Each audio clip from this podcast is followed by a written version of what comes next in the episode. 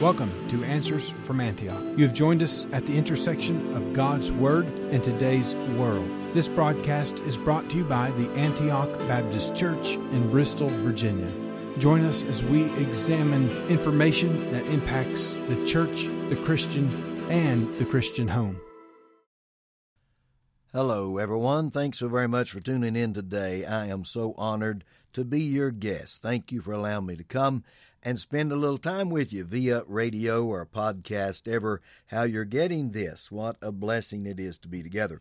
Now, let me just uh, quickly mention there's revival meetings going on uh, in our region, right here in our area, the Tri Cities area, and you certainly want to take advantage of these. I know down at the Rock Heritage Baptist Church in Kingsport, Brother Trevor Knight's the good pastor there. They are in revival. Dr. Kenny Baldwin is there uh, through tonight, 7 o'clock, in a special uh, preacher's meeting this morning at 10 and you'll want to be part of that meeting. Brother Trevor invites everyone to attend. Then revival services at the Beulah Baptist Church down in Kingsport as well. That's going on through Wednesday night. Evangelist John Burt is there, and Pastor John David Shanks invites you to come and be part of these meetings there at the Beulah Baptist Church, located on Beulah Church Road there in Kingsport. So these are two meetings I know of. And uh, I believe also Dr. Ben Carper is over on New Beason Well Road.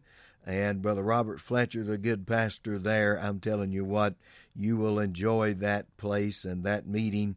Dr. Ben Carper's program follows this one every weekday morning. That's on New Beason Well Road in Kingsport, Tennessee.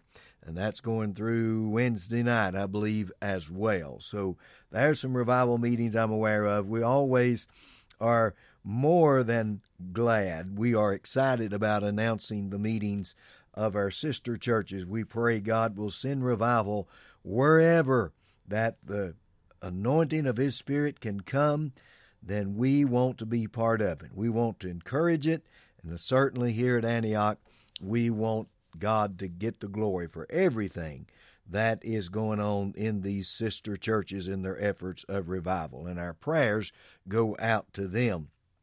Now, I, I thought it was an alarming thing, actually. I saw it just, it came out Sunday evening, that the biblical worldview back in 2020, it was only 6% of Americans had a biblical worldview.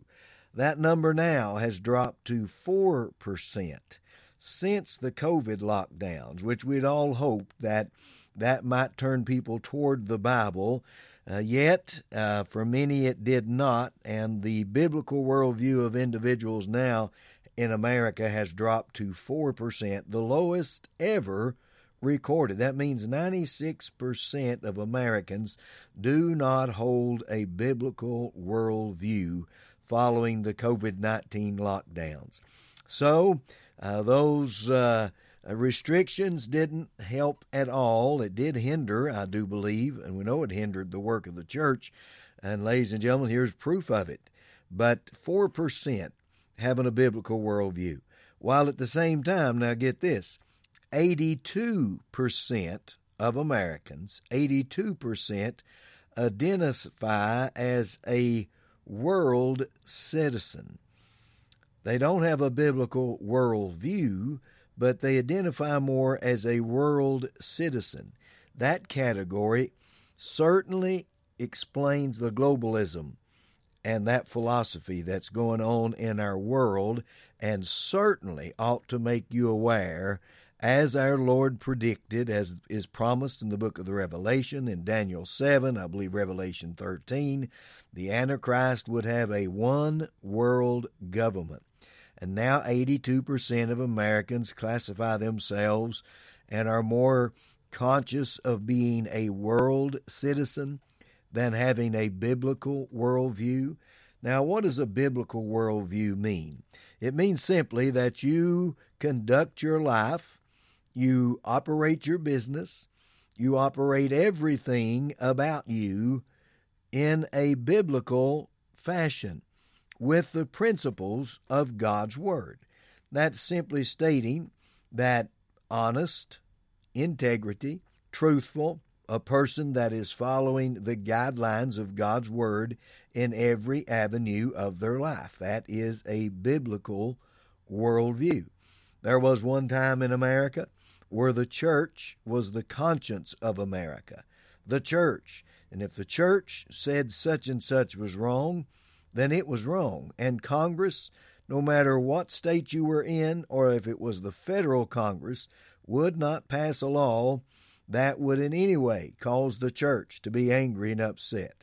But when the church backslid and turned away from God and left their biblical worldview, and now uh, the majority of evangelical pastors, that number is around 70%, I think, between 60 and 70 percent of evangelical pastors do not have a biblical worldview. And without that, my friend, uh, we will not have a world that understands the scriptures if you and I, as believers, don't have a biblical worldview. In my dad's day, and he fought in World War II, and in the days leading up to World War II, in dad's day, uh, people that were unsaved, people who never professed to be Christians, still held a biblical worldview. They understood that right was right, wrong is wrong, wrong will never be right, right will never be wrong. It's always good to do right, and it's never good to do wrong. And right will always be the right thing to do, wrong will always be the wrong thing to do. That was, in a sentence, exactly what they believed, even those that were not Christians.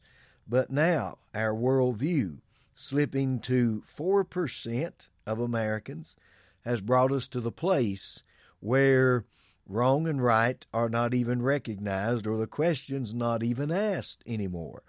But they would rather be part of a world citizen category. And of course, this sets up the world for the Antichrist rule. Now, in Psalm 78 here, uh, here is a warning that is being issued to the children of Israel to be sure their children kept a biblical world view. It says, Don't hide them from their children, verse 4, showing to the generations to come the praises of the Lord, his strength, his wonderful works that he has done. Why would you do that? In verse 6, that the generations to come might know them. Know what? The Scriptures, the Word of God, the biblical worldview even the children which should be born, who should arise and declare them to their children, that they might set their hope in God and not forget the works of God, but keep His commandments. You see, they were warned you continually put the Word of God into the minds of your children. Tell them over and over and over and over again the great things that have happened. Remember, Moses wrote the first five books of the Bible, and the children of Israel were to continually tell their children, pass it down word by word. And they didn't have copies of the Bible like you do, they had to pass it on verbally and tell their children, here's what our great God did. Here's what he says. Here's the guide he gives us. Here's the commands he gives us. And you follow these and you are blessed. And when you break these, there is certainly repercussions when you break the law of God. And they were told these things. It, it put in them a biblical worldview.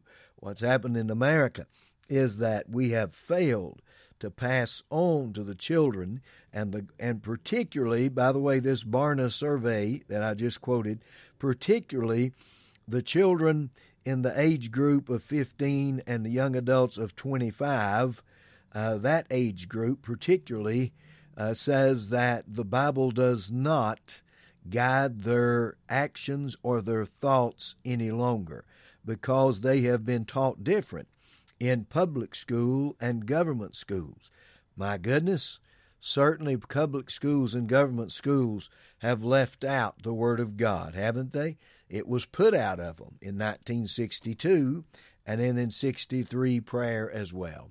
Well, I see my time's gone. You and I don't have to allow God's Word to leave us, friend, nor our families. We can publish that everywhere, and God help us to do so. Thank you for joining us today.